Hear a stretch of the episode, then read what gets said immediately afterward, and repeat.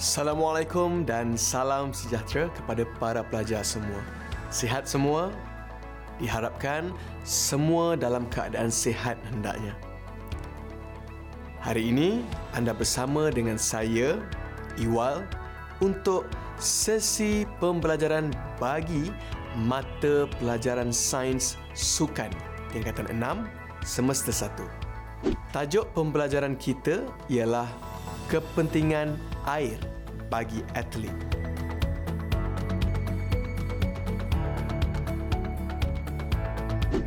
Sebelum itu, kita kena tahu objektif pembelajaran kita. Objektif pembelajaran kita pada kali ini adalah menyatakan peratusan air dalam badan dan fungsi air dalam badan.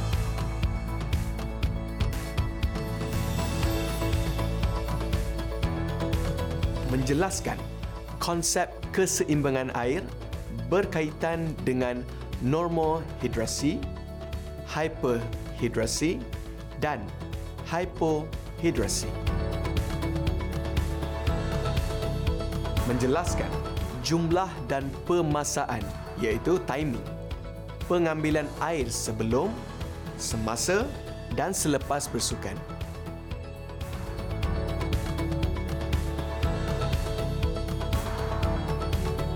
Menjelaskan kesan dehidrasi ke atas fisiologi dan prestasi sukan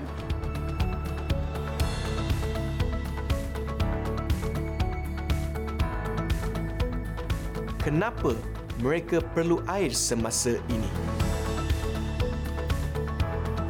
Sebab dahaga? Betul. Namun, ada yang lebih dari itu. Apakah dia?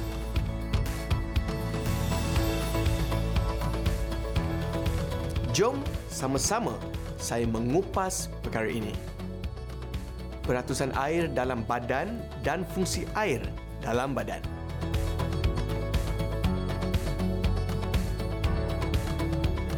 Sebelum itu, tahukah anda berapa peratus keperluan air bagi setiap orang?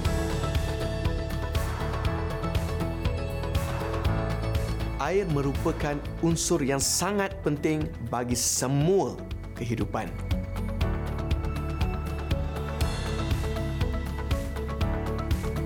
Manusia boleh hidup berminggu-minggu tanpa makanan tetapi tanpa air akan menyebabkan dehidrasi dan akan mati dalam beberapa hari sahaja.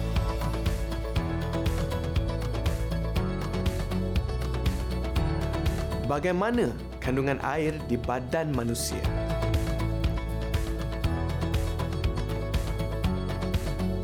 Kita ambil di setiap bahagian jumlah keseluruhan 100% seperti dalam otak 74%, otot 75%, darah 83%, tulang 22%, hati 69% dan buah pinggang 82%.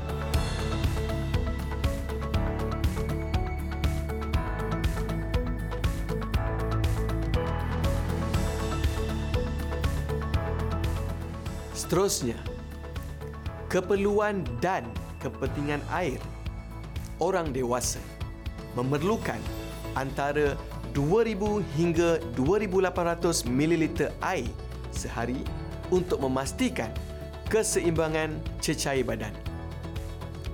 Atlet memerlukan pengambilan air yang lebih banyak terutamanya bagi menyelenggarakan suhu badan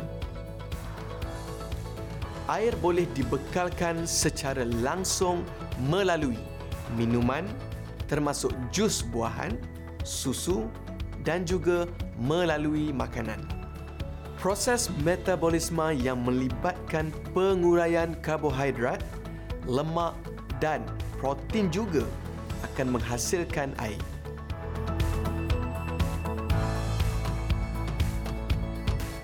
65% dari air dalam badan di-store dalam sel iaitu intrasel manakala yang lain di luar sel seperti dalam pembuluh darah dan cecair cerebrospinal iaitu extrasel. Elektrolit adalah bahan dalam bentuk cecair yang boleh mengkondaksikan arus elektrik. Cecair tersebut juga dikenali sebagai cecair elektrolit contohnya asid, base dan garam. Elektrolit utama adalah natrium, kalium, klorida, bikarbonat, sulfat, magnesium dan kalsium.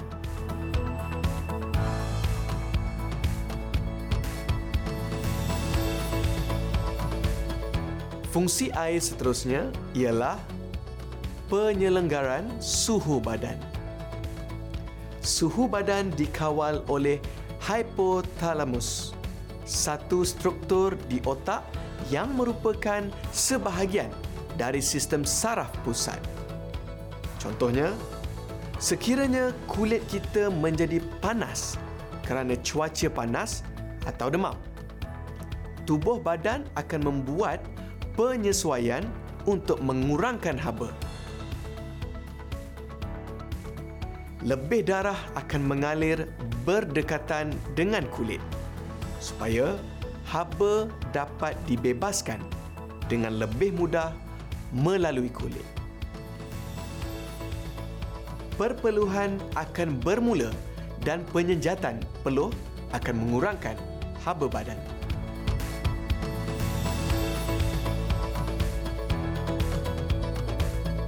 Seterusnya pula, air merupakan satu kepentingan kepada manusia umumnya. Atlet pula perlu mengambilnya secara berjadual untuk mengimbangkan tubuh dari dehidrasi. Untuk mengelakkan dehidrasi dan kesannya, mulakan aktiviti dehidrasi sepenuhnya dengan meminum 8 atau lebih cawan air sehari. Dalam jangka masa 30 minit sebelum aktiviti, minum 10 hingga 14 ounce lebih kurang 1.5 cawan air yang sejuk. Semasa aktiviti, minum 3 ounce air setiap 15 minit. Setelah latihan, minum sehingga tidak ada rasa kehausan. Kemudian, minum satu cawan lagi.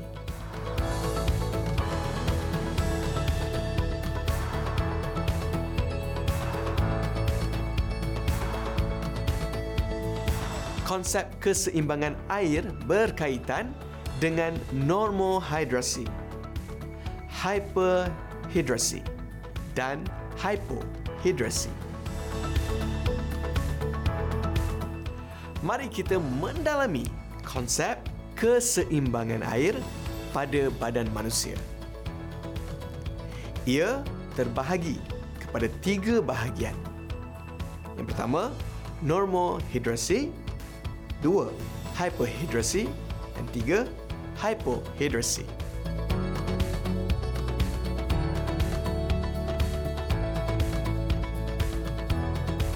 Apakah itu normohidrasi? Normohidrasi adalah tahap normal air yang ada dalam tubuh melalui ginjal yang berfungsi mengekalkan tahap normal air dalam tubuh kesannya boleh berprestasi dengan baik.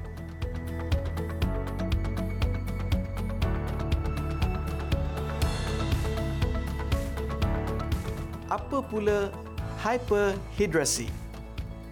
Hyperhidrasi adalah keadaan tubuh yang berlebihan dengan air. Kesannya, pergerakan agak lambat, prestasi akan terjejas dan selalu kencing.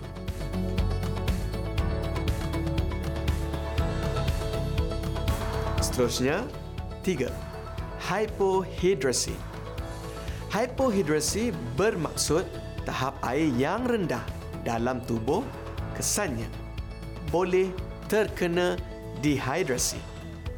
Prestasi akan menurun dan lebih teruk lagi boleh pengsan dan terkena gejala strok haba.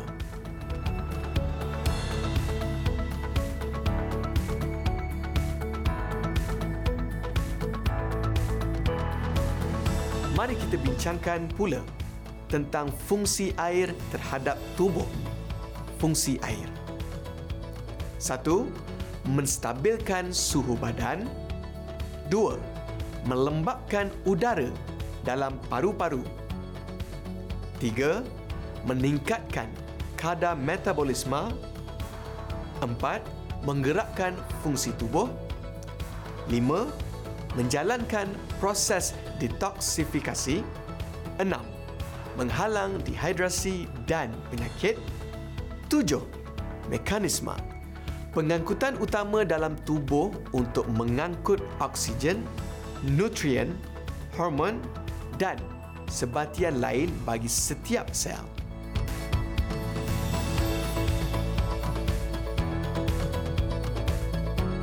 Menjelaskan jumlah dan pemasaan iaitu timing pengambilan air sebelum, semasa dan selepas bersukan. Bercerita tentang keperluan air ini, kita perlu tahu masa bila saya patut minum air. Pertama, jangan tunggu sehingga dahaga. Dua, minum air bila-bila sahaja anda mahu, sedikit demi sedikit. Tiga, minum air terbahagi kepada tiga, iaitu sebelum, semasa dan selepas latihan.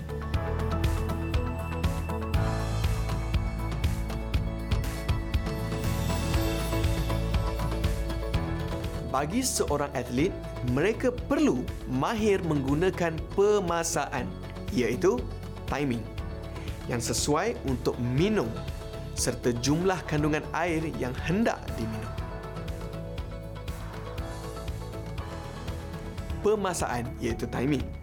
Pengambilan air perlu mengambil kira iaitu satu Sebelum pertandingan dua semasa pertandingan.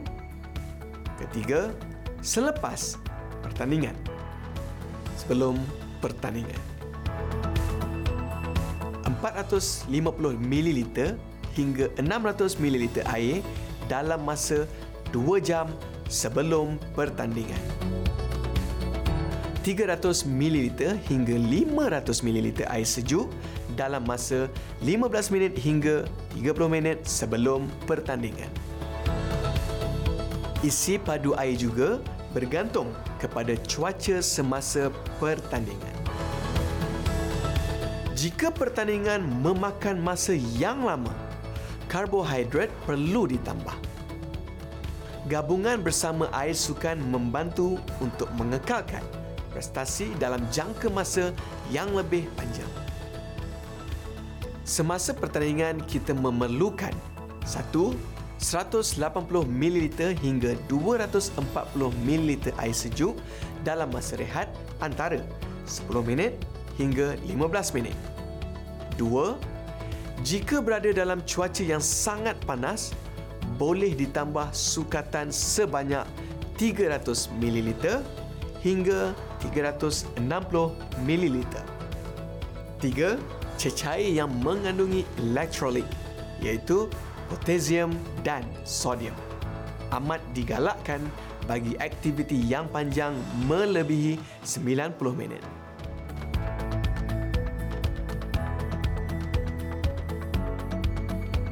Air sejuk mudah dan cepat diserap ke dalam tubuh untuk menggantikan air yang hilang menerusi peluh. Manakala selepas pertandingan, satu, atlet perlu mengambil air secukupnya di antara 350 ml hingga 700 ml air sejuk. Dua, atlet harus minum air yang lebih banyak daripada jumlah yang hilang melalui peluh untuk mengembalikan sepenuhnya bendalir dalam tubuh 1.5 liter minuman bagi setiap 1 kilogram berat badan yang hilang.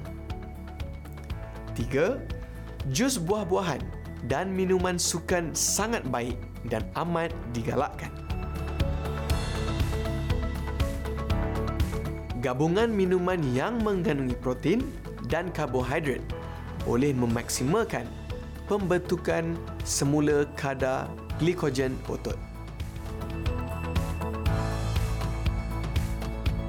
Ambil sodium secukupnya dan elakkan pengambilan kopi kerana boleh menyebabkan kehilangan elektrolit semasa pemulihan. Di sini juga kita akan menjelaskan kesan dehidrasi ke atas fisiologi dan prestasi sukan. Kesan dehidrasi kepada fisiologi. Satu, dehidrasi. Dua, penurunan tekanan darah. Tiga, peningkatan kadar nadi. Empat, kehilangan berat badan. Lima, hyperthermia atau peningkatan suhu badan.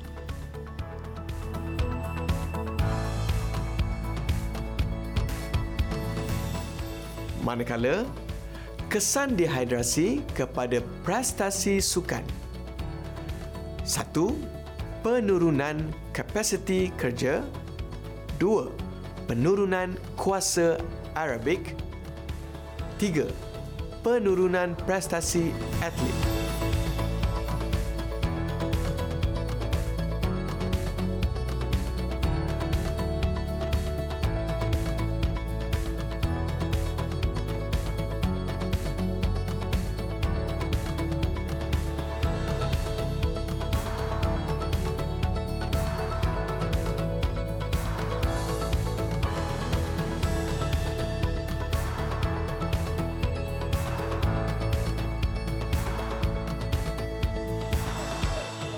Pelajar-pelajar, mari kita cuba jawab soalan latihan ini. Pengambilan air bagi atlet terbahagi kepada tiga. Cuba pelajar-pelajar nyatakan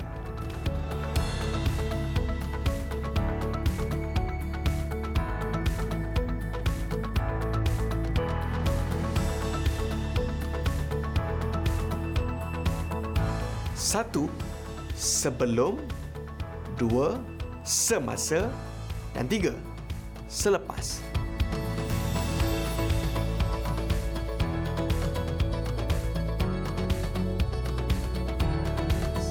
Latihan soalan struktur.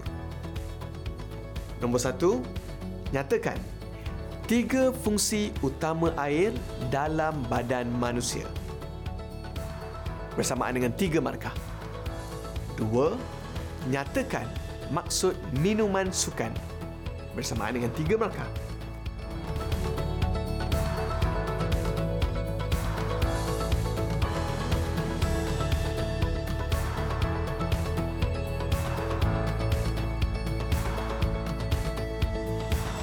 Nombor satu, nyatakan tiga fungsi utama air dalam tubuh. Yang pertama, sebagai bahan penting untuk sel protoplasma. Dua, melindungi organ tertentu seperti saraf dan otak. Ketiga, mengawal osmotik dan keseimbangan elektrolit. Keempat, mengangkut bahan kumuh. Kelima, untuk fungsi deria. Keenam, pengawalan suhu badan.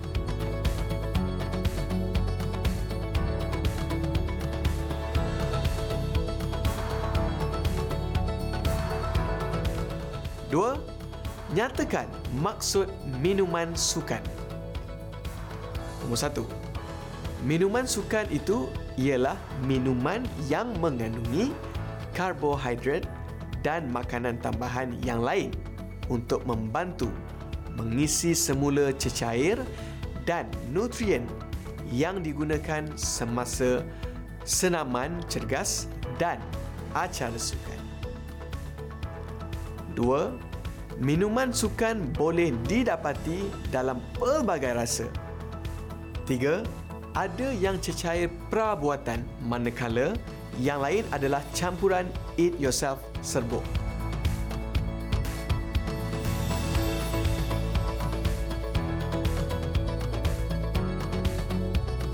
Soalan bahagian B.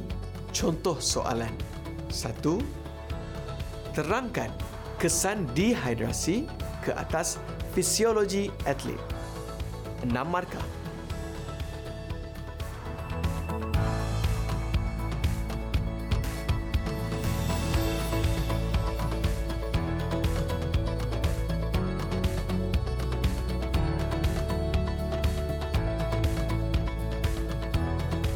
Skema jawapan. Terangkan kesan dehidrasi ke atas fisiologi atlet. 6 markah. Yang pertama, kepenatan atau kelesuan atau keletihan. Dua, penurunan tekanan darah atau peningkatan kadar nadi. Ketiga, kehilangan berat badan. Keempat, perubahan suhu badan. Kelima, hipertermia atau peningkatan suhu.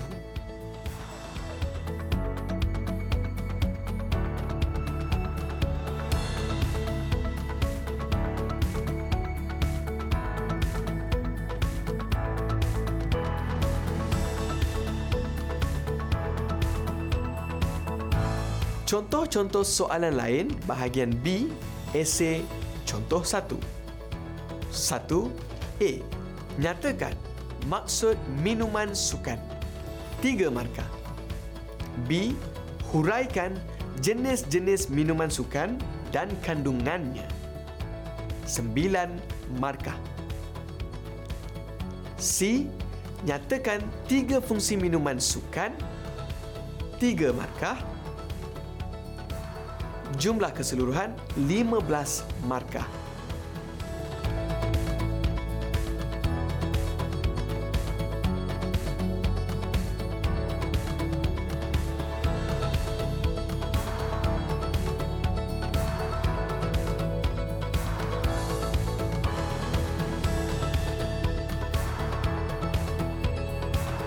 Contoh 2. Bahagian B esei. 2A. Jelaskan takrifan dehidrasi. Dua markah. B. Air memainkan peranan yang paling penting kepada tubuh badan manusia. Jelaskan kesan dehidrasi terhadap fisiologi atlet sekiranya hal ini terjadi kepada mereka. Enam markah.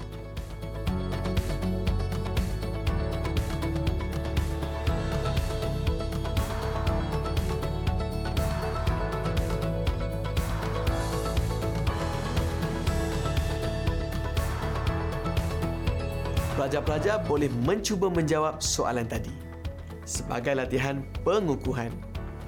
Nampaknya kita sudah hampir sampai ke penghujung rancangan. Kesimpulannya, dapat kita nyatakan kepentingan air kepada atlet adalah sebelum, semasa dan selepas pertandingan.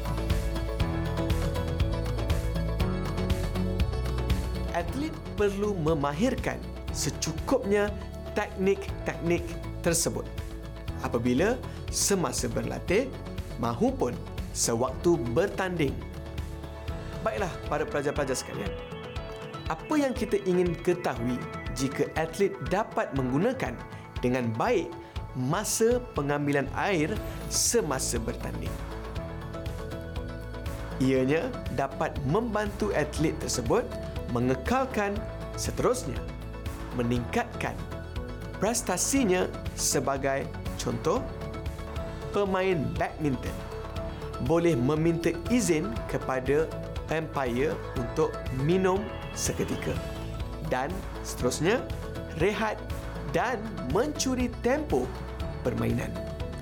Dan seterusnya boleh membantu atlet memenangi pertandingan tersebut. Akhir sekali, dapat kita rumuskan kepentingan air buat atlet sangat-sangat bermanfaat buat atlet semasa bertanding.